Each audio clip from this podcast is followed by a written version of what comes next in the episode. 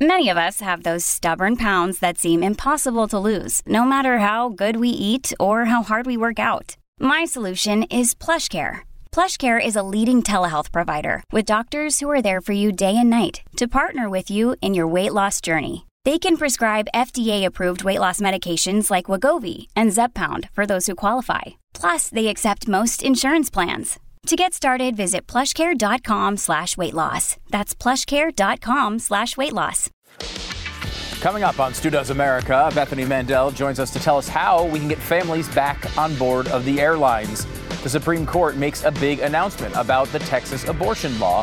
And don't forget that Santifa Claus is coming to town, probably to burn it down. I mean, it's a cross between Santa Claus and Antifa. He's probably going to burn down your town, but don't worry about that. Get a, a shirt or a mug with 20% off at studoesmerch.com. Use the promo code STEW20. The left is losing its mind that abortion could go away. So let's do the future of abortion. Stu Does America.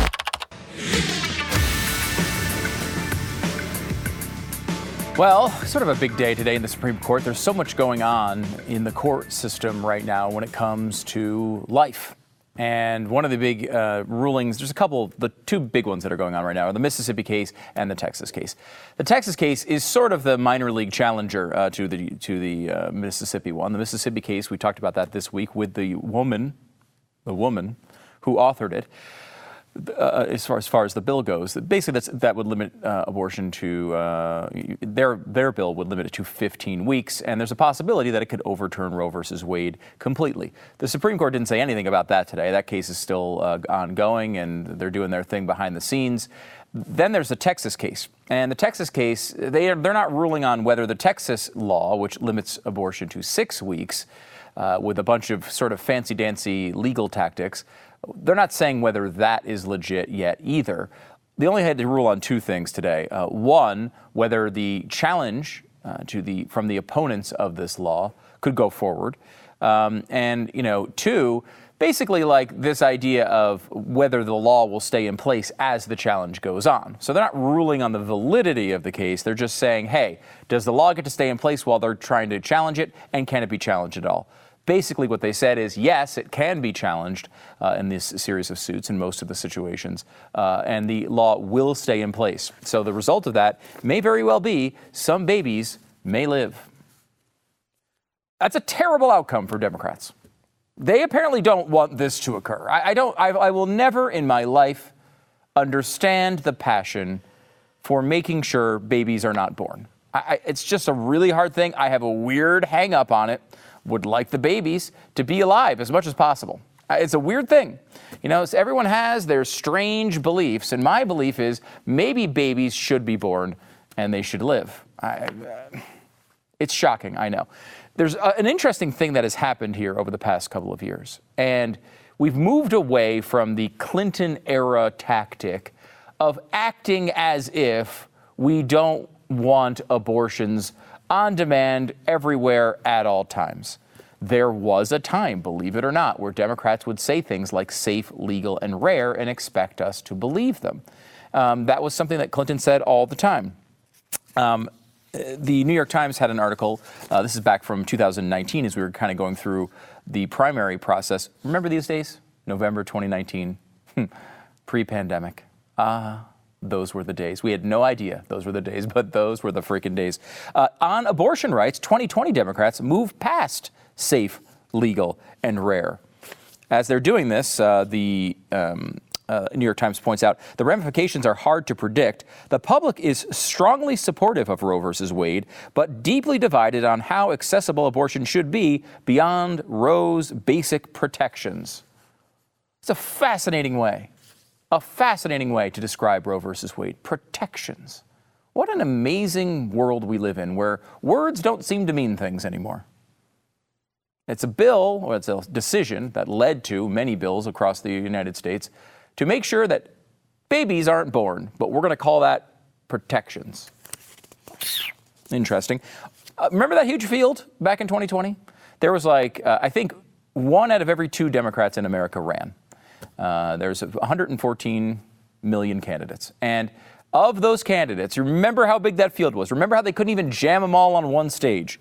only Tulsi Gabbard, Joe Sestak, and Marianne Williamson. So you got Tulsi, uh, who, I mean, seemingly is a bit more conservative in some of these issues than uh, many people in the Democratic Party. In fact, she's seemed to have found a home on a lot of conservative talk shows lately. Joe Sestak, which, did you know Joe Sestak was running? He didn't. And then Marianne Williamson, the lady who really likes, you know, the herbs and spices. Okay, you got those three. Those, those are the only three that would say abortion should be safe, legal, and rare. The rest of the 2020 candidates sidestepped or rejected the rare part. That's where you are in this country right now. Um, it's amazing that you know this is sort of the direction we're going in. I want to give you another quick reminder. This is the, uh, I guess, almost former governor of Virginia, Ralph Northam, talking on this talk show. And this was a controversial thing for Republicans. It was a controversial thing for independents. It was not a controversial thing for Democrats. All they did was deny he said it. But this is what he said when talking about late-term abortion um, the infant would be delivered. Uh, the infant would be kept comfortable. Uh, the infant would be resuscitated if, if that's what the uh, mother and the family desired. And then a discussion would ensue between the physicians and the mothers. Mm, a discussion to see if this baby should live or not. I mean, the baby will be resuscitated if, of course, that is the opinion of the doctor and the mother. This is psychotic. I mean, this, these are the types of things we used to say uh, were horror stories, and now they're like main parts of the Democratic platform. The House has approved a major abortion rights bill um, as the Texas ruling. They were very upset about that. This is, uh, and they had passed a bill uh, saying that um, it, the bill would guarantee a right, a woman's right to abortion nationwide, which goes even further than Roe versus Wade. And we're not even close to Roe versus Wade now. A lot of people think, oh, well, Roe versus Wade, that's, a, uh, that's the abortion thing. Well, really, it's not. It's Casey. And Casey came in the 90s and went farther than Roe versus Wade. If we could go back to a period where Roe versus Wade, I mean, it's like the glory days for Republicans over the past uh, 50 years. Now, I mean, it was basically it would allow abortions in the first trimester, and then restrictions could, could begin after that. Uh, that's totally not the way uh, things roll these days. So where does this go? Let's just say for a second, and I don't really. I don't really like to take this position. Meant I can't prepare myself mentally for Roe versus Wade being overturned. It's be, it would be one of the most important things that happened in our country in a very long time, um, and would be the right step uh, for for America, as as you probably agree. Uh, if you're watching this little show, you probably would be too annoyed with me when we're talking abortion to stick around if you happen to be pro-choice. So look, I want this thing gone, and I think it should be gone. I don't think it's the end of the, the game. The, really, the end of the day is making sure no, this doesn't happen anymore. Uh, again, I'll go back to my weird hangup. Babies should be born. Uh, it's kind of where I am on this. Um, so, what, the, what does the left do in response to this? They are now in the midst of massive, massive uh, planning processes. I have this right here. This is the Future of Abortion Council. Now, I will say this it's just bizarre to describe anything as the future of abortion. The abor- it's certainly not a future for the kids. I mean, uh, the, the babies uh, don't get to have the future here. So, the, but abortion apparently does have a future. It's one of the most bizarre titles of a, of a council that I've ever heard of. The future of abortion. So, what is the future of abortion? Uh, California plans to be an abortion sanctuary if Roe is overturned. California clinics and their allies in the state legislature on Wednesday revealed a plan to make the state a sanctuary for those seeking reproductive care, including possibly paying for their travel, lodging, and procedures from people from other states. The California Future of Abortion Council, made up of more than 40 abortion providers and advocacy groups, released a list of 45 recommendations for the state to consider if the High Court overturns Roe v. Wade will be a sanctuary, Gavin Newsom said, adding that he's aware patients will likely travel to California from other states to seek abortions. We are looking at ways to support that inevitability and looking at ways to expand our protections. That word just keeps coming up.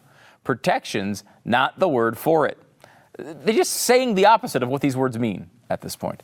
Uh, so, what do we have? Let me look at this report here for you. And, and you want to talk about this is the the report. It's 45 different uh, different recommendations, and it's amazing. This stuff is planned out to an incredible level of detail because there is nothing apparently more important on the left than making sure that babies aren't born.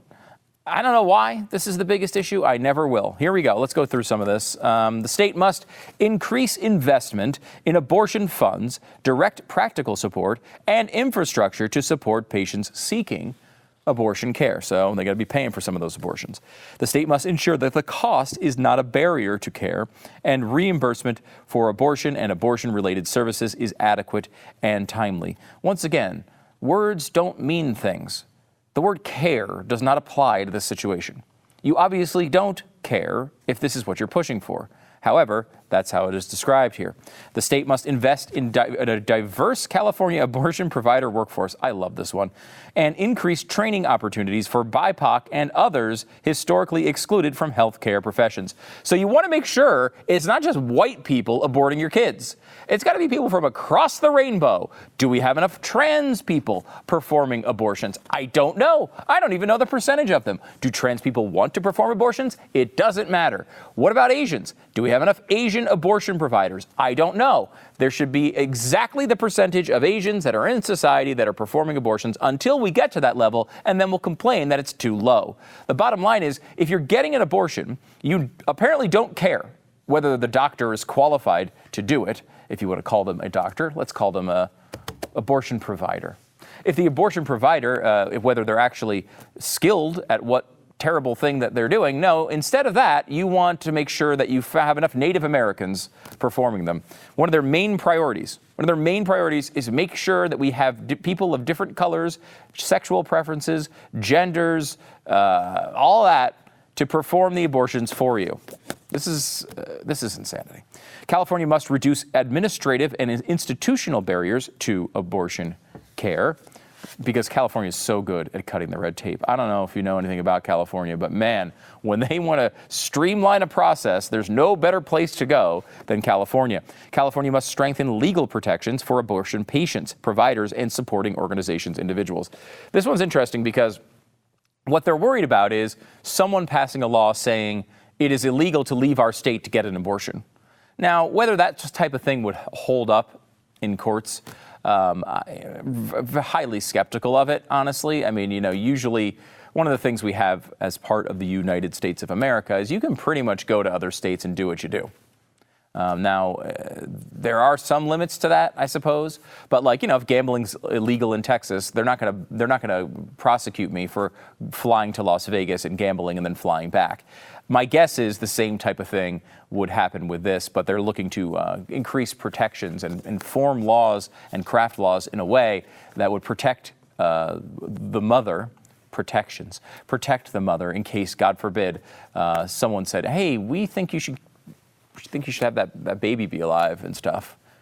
That's a crazy request. California must meaningfully address misinformation and disinformation and ensure access to medically accurate, culturally relevant, and inclusive education about abortion and access to care is widely and equitably, equitably, equitably available. So this is basically if you if you've liked CRT over the past year or two, you're going to love this. You're going to love the equitable abortion education your kids are getting in California you're going to want to leave. I'm telling you, you're going to want to leave. Um, and this is the seventh. Uh, Seventh recommendation the state must support efforts to collect data, conduct research, and distribute reports to assess and inform abortion care and education needs in California. So they're going to they're going to collect data on you, I guess, if you're getting an abortion as well. Uh, this all comes from Gavin Newsom, uh, who, of course, was, uh, you know, I mean, you've seen him, you've seen him before uh, from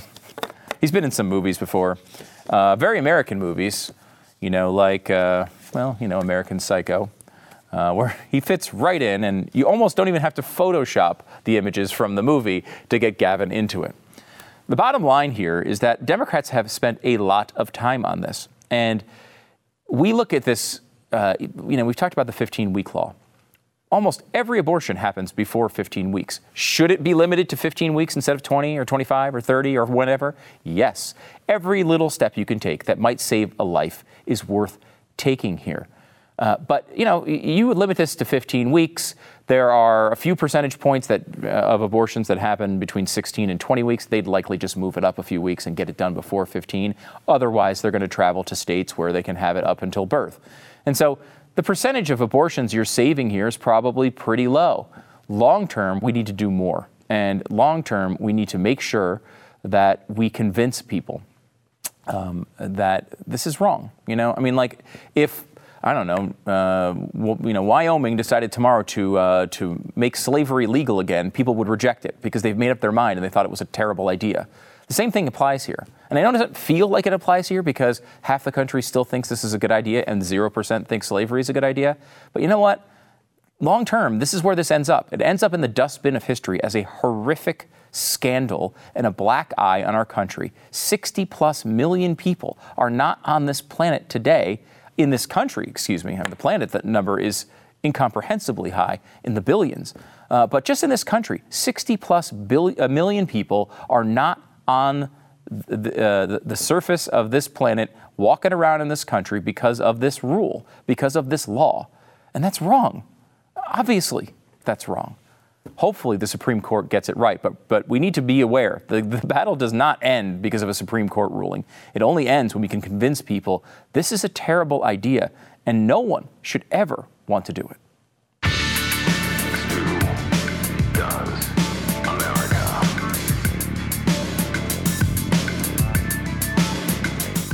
By now, you have probably seen about a thousand gift guides for the holiday season gifts for moms, gifts for dads, gifts for guys, gifts for your neighbors, cousins, dogs, former roommate. You could study all those gift guides and shop at, you know, 10 different places, or you could start your shopping at Raycon and get a gift everyone will use. Raycon wireless earbuds are awesome. I have them myself. I use them all the time. Raycons give you ama- amazing audio quality wherever you go, uh, whether you use them to pump up, wind down, work, work out, whatever it is. They start at half the price of other premium audio brands. Half and Raycons are available in five stylish covers, colors, so you can uh, you know pick a perfect one for everyone on your list. With free shipping and returns, gifting is easier than ever. Right now, you get 15% off site wide with the code HOLIDAY at buyraycon.com. B U Y R A Y C O N.com slash stew. Use the code HOLIDAY. You'll get 15% off your entire Raycon order. Buyraycon.com slash stew. The code is HOLIDAY. Happy to welcome Bethany Mandel to the program. She's a contributing writer for Deseret News and editor of Ricochet.com. Her newest piece is Want Families to Fly Again and the Mask Mandate. I'll tweet out a link to that shortly at Stu Does America. Bethany, how are you? Hey, I'm good, thanks. How are you? Very well. Thanks for coming on. Uh, you say that uh, maybe families would decide to travel and help uh, the economy and all the hospitality industry that's been hurting so much. Maybe if we change the rules a little bit and let families fly without masks. Why? Yeah, I mean, I, I honestly don't even care about the economy. I don't care about any of the things. I would just like to get on a plane sometime in the next 10 years. uh, and it's, to be totally honest with you, it's, it's, it's very self-serving why I wrote this piece. And it's because I have young children. I have a, I have a two-year-old and a four-year-old who don't, who can't wear masks for that amount of time. And if for the piece, I talked to a lot of different families. I talked to families who have young children. I spoke to families who have disabled children, and I spoke to families who have a disabled adults. And none of them are able to sort of comply with the mask mandates as is.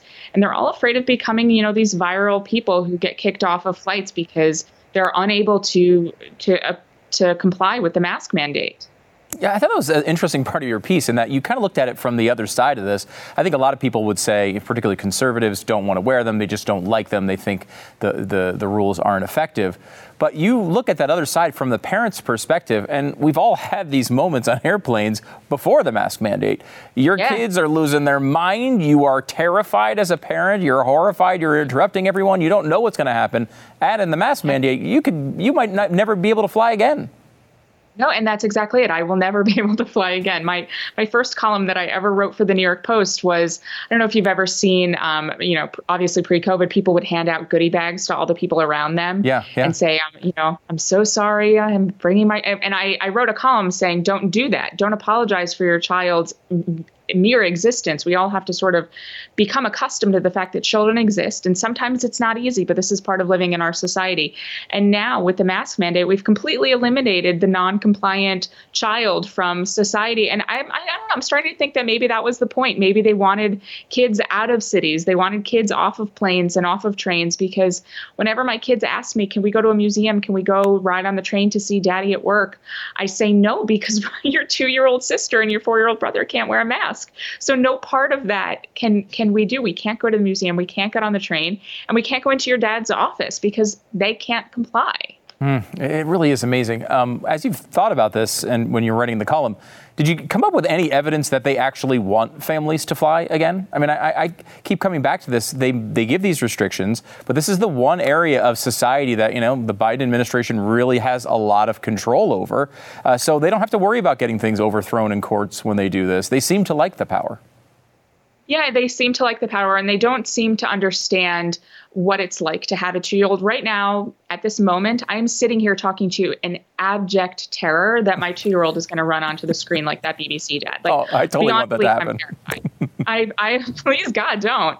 I was just begging my husband, like, whatever you have to do, just hold her back. And I've done that, you know, last last week, my seven year old, eight year old held her back during a hit.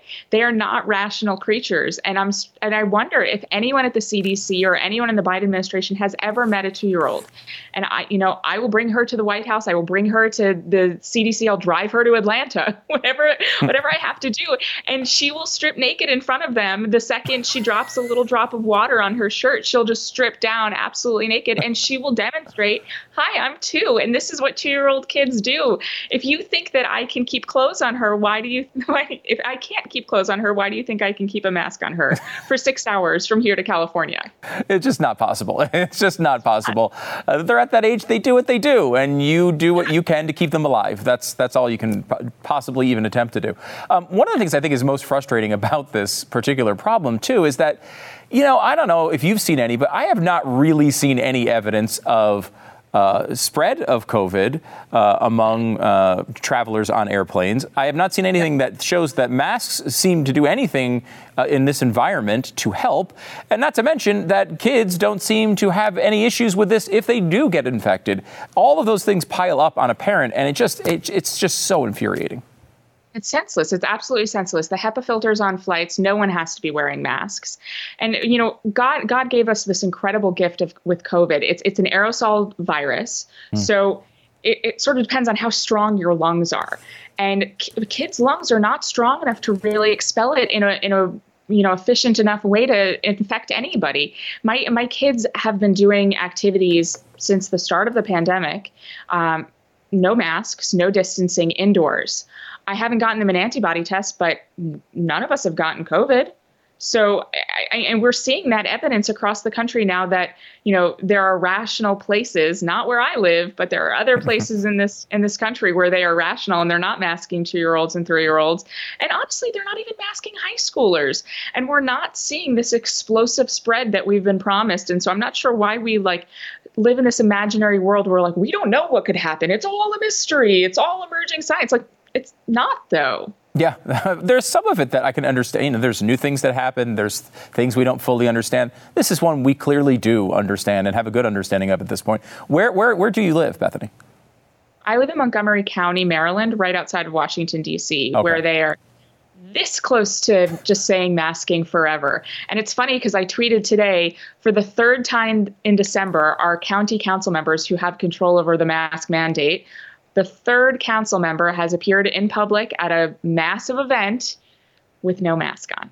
And yet, the indoor mask mandate that they have instituted and they're talking about, like, basically making permanent, um, it applies to two year olds in preschools and daycares. And so they're masking toddlers, and yet they're going to Hanukkah parties, they're going to uh, events in Washington D.C. where there is no mask mandate, and they're going to uh, Bethesda Hilton, which is you know in this county, but they're they're eating breakfast, and so they don't have to wear a mask. And there's hundreds of people in the ballroom, and you know this is just in December. Three different instances of the county council members just flouting their own directives. Mm, I mean, and it's happening all over the world. We're seeing, you know, yeah. world leaders, prime ministers, all over the world. This is happening, and I think that the reason it's happening is because they know it doesn't do anything, right? I mean, they're making a rational decision in these moments. They're just being hypocrites while doing it. Yeah, and there. I mean, I, I cannot think of a of a more profound evil than telling a two year old who is not at risk that they have to mask to their emotional detriment, to their liter- their development emotionally, uh, hmm. literary, everything. It's all to their detriment. Telling a two year old they have to mask while they are going to Bethesda Hilton and having breakfast with literally hundreds of people. Yeah, and I feel like that's one of the most disturbing parts about all of this, and that it's so it's so at odds as, as, as the way we're supposed to be thinking about parenthood, where we're putting all of the cost on children for none of the benefit. I mean, we've asked these kids to abandon their lives for multiple years. I mean, you know, you, you have a two-year-old they've been living basically entirely within pandemics. They've never lived outside of a pandemic uh, the entire 100%. life. It's, it's, it's so disturbing. Yeah. Yeah, I, I, I, had a meeting with a county council member begging them to reinstitute in person library programming. And she told me, you know, we're just trying to be really slow and really deliberate and really careful. And I pulled my two year old into the meeting and I said, You can look her in the eye and tell her that she has never been to the library because you were trying to be deliberate she was a baby when this started. She has zero memory of life before the pandemic, and neither does my four year old, by the way. My four year old doesn't remember life before masks, and my six year old has a difficult time remembering it as well. So, like, two years feels like a long time to us, and it absolutely is, and, and it's difficult for adults. But for my two year old, it's her entire life. For my four year old, it's half of his life. For my six year old, it's a third of his life. Like, this is this is their childhood and it's being defined by absolute lunacy. Yeah, it really is. Uh, are you, because one of them, almost more disturbing than all of the COVID precautions and, and, and the craziness around it is I feel like we've hit a point in this country where no amount of evidence, no amount of reason is, uh, is, is enough to be able to turn people's minds around on some of this stuff. Now, there are exceptions. I mean, you know, there are people on the left who are very rational, and people in the media you see occasionally are rational on this stuff. But it seems like almost impossible. It's this cultural thing. You either are good or bad, and you're good if you wear masks, and you're bad if you don't. Yeah, and that's the thing that I really don't get because with all of these restrictions, who it's hurting most is kids who are disadvantaged. So I, I, just talk about my family as a microcosm. We, I'm very grateful, have the resources to send our children, our two and four year olds. So we homeschool our other kids, which, by the way, that's a privilege in itself as well. Mm but my my preschoolers go to an in-home preschool where they are not masked and their teacher is not masked. It was a Herculean effort to find that. And they are privileged to have that. And as such, their development is going to not be stunted. Meanwhile, all these kids who are doing Head Start programs or doing state sponsored daycare, they're not going to be in a good place for literacy, for emotional stability. And we're seeing it in the Surgeon General report with a, a, literal doubling of mental health crises among children, and depression and anxiety. Yeah, and I think that's the the most probably the most serious consequence of it. But I go back even to, you know, I think it was uh, Tipping Point, one of Malcolm Gladwell's books, where he talks about the difference between. I think in, they categorize them in the book as rich kids and poor kids, basically.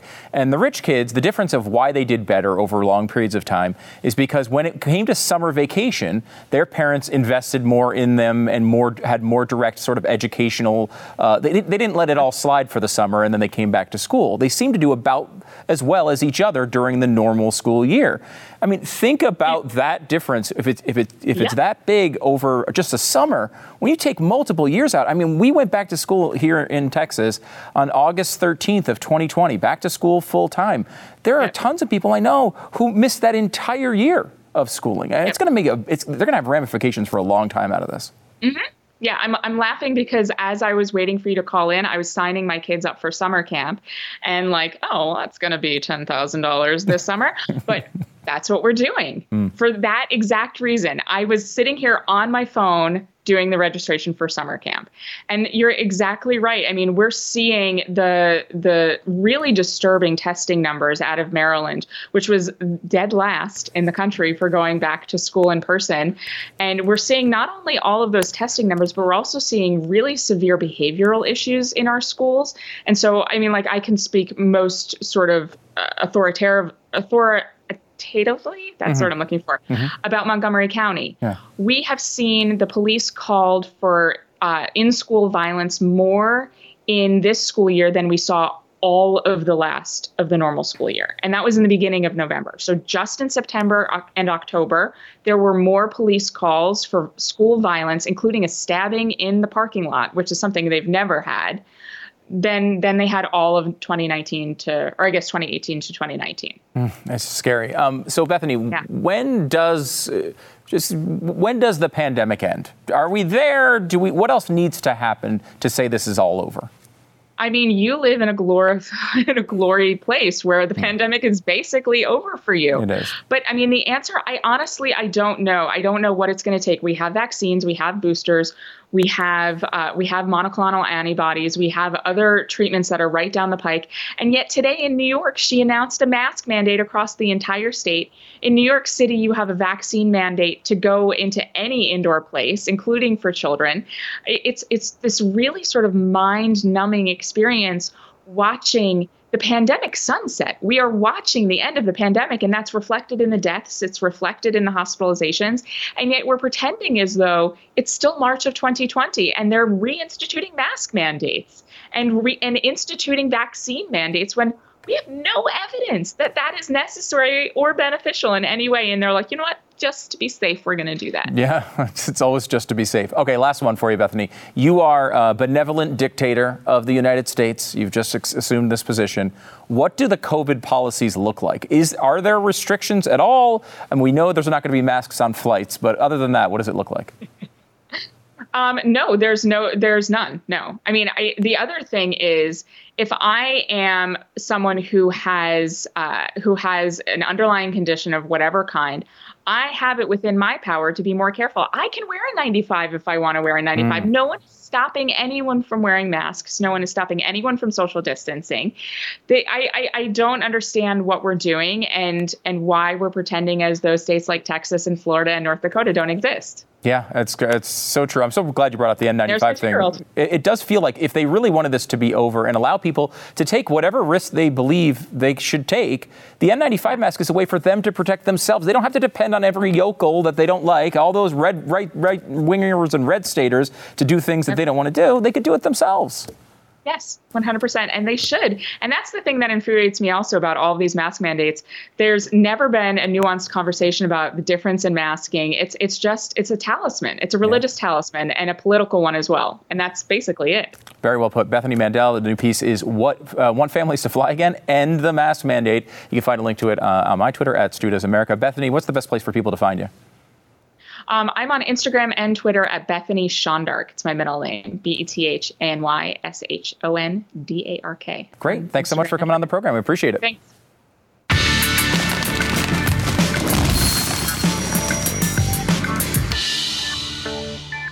So, if you happen to be buying or selling a home in times like this, you know it can be really challenging. That's why you need a real estate agent who can come on and take charge.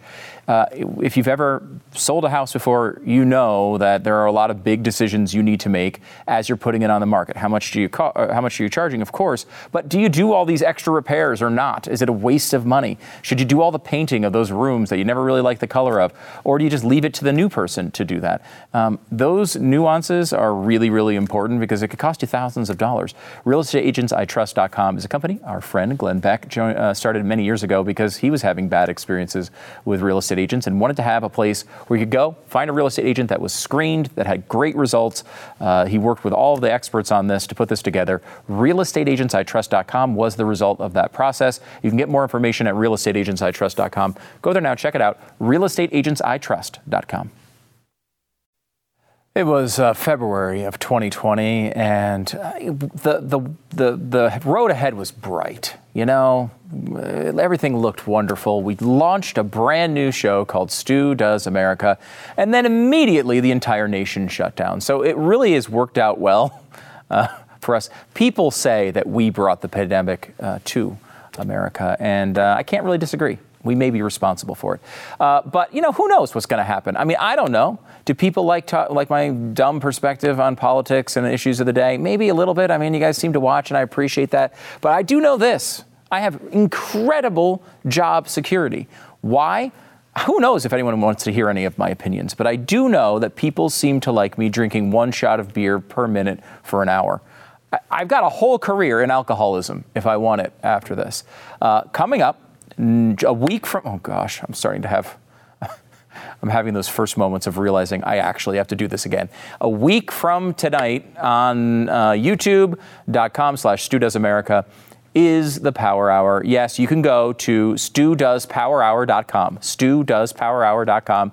Get all the links there. You can get links to uh, the YouTube channel and all the social stuff. But mainly, I want you to focus on RSVPing for this event. I think you'll want to do this. A lot of people have done it already. Basically, you go there and you RSVP that you're going to come and, and watch the event live. You don't have to do the power hour yourself at your home, but we do encourage you to do that in a safe environment. Why? Because we think it's funny and we want you to send uh, ill-advised social media messages our way with pictures of you doing it.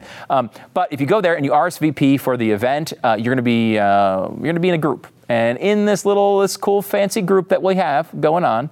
Uh, we're going to be giving some stuff away, uh, and we have some uh, special surprises for you if you are in that group. Some select people will be singled out for fun giveaways and stuff. So, by the way, we do have the merch is up there as well. These are brand new. This is the first one I'm seeing right here. Yes, Stu Does America, Power Hour Survivor.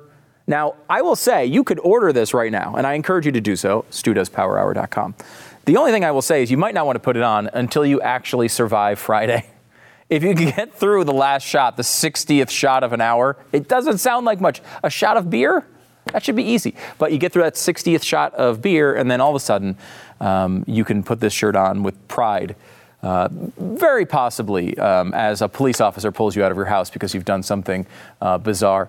Uh, but hey, it's a fun event. And the reason why we do it is mainly because the world has pretty much sucked since the day this show started. I mean, that is.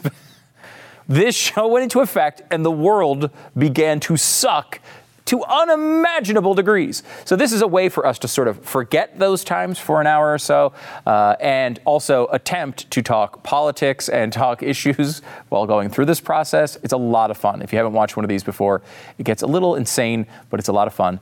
Joining us for the Power Hour is going to be Chad Prather from, of course, the Chad Prather Show, uh, Jason Buttrill from uh, the Glenn Beck program, uh, half Asian lawyer Bill Richmond uh, from Steven Crowder, and he was on one of the previous Power Hours as well. We've got this time uh, Sara Gonzales, of course, from the News and Why It Matters, and my wife, Lisa Page, who goes on Chad Prather's show uh, often and also is there to uh, hopefully not tell ridiculous stories of me throughout the entire evening. It's going to be a lot of fun. Don't miss it. It's a week from tonight. Go to studoespowerhour.com, studoespowerhour.com, get RSVP'd now, and maybe win some stuff. And we'll see you on Friday.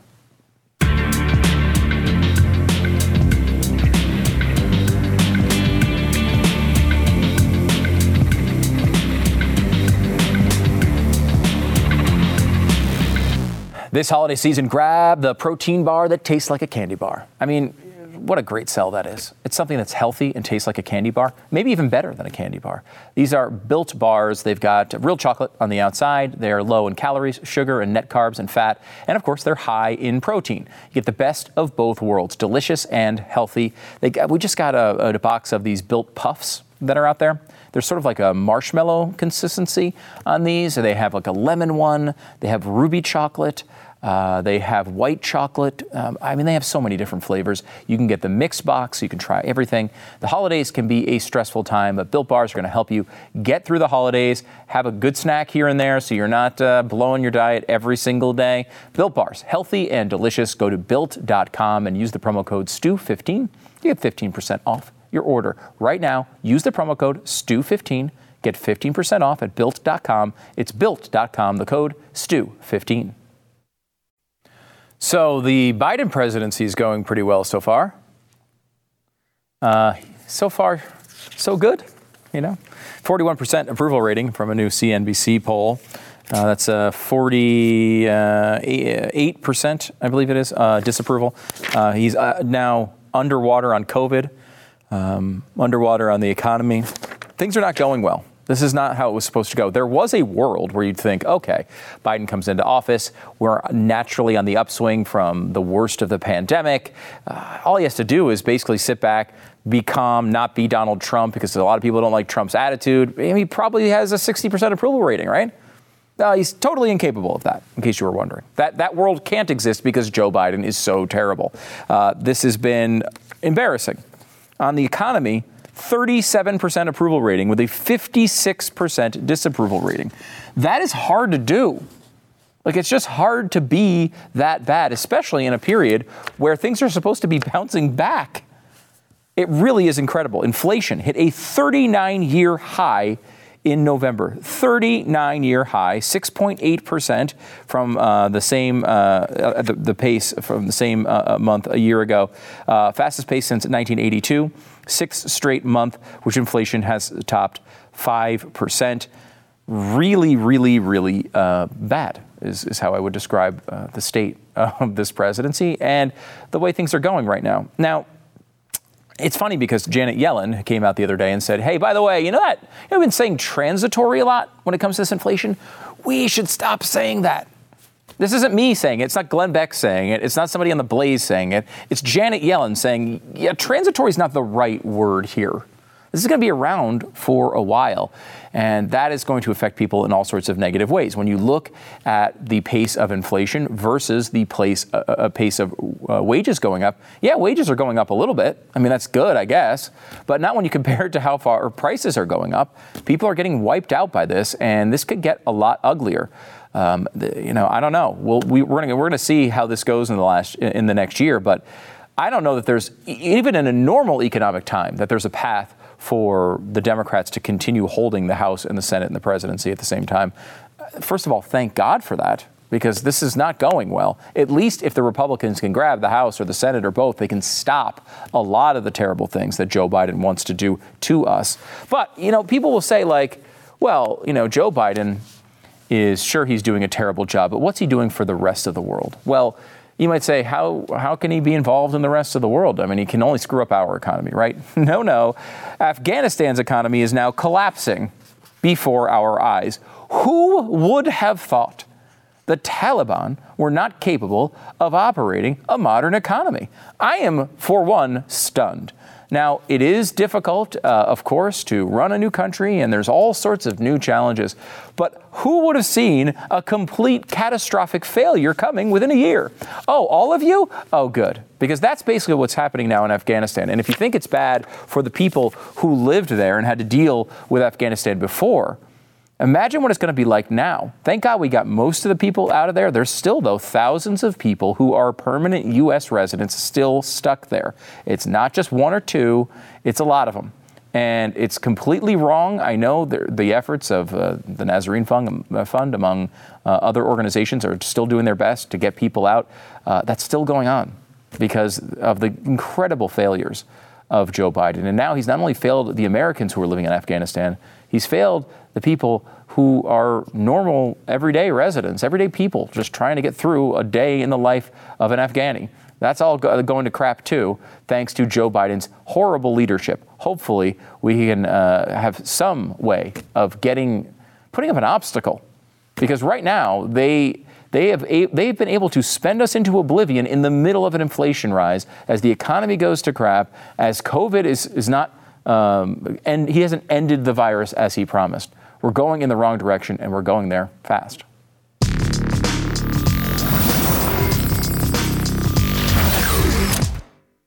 Wherever you get your podcast, make sure to subscribe, rate, and review. Five stars is the appropriate number of stars for this show, in case you didn't know that. This one comes in Stu, don't be stupid. Uh, the anti work movement is something I talked about last week. Stu, knock that crap off. You coming to work every day last year got me through every day last year.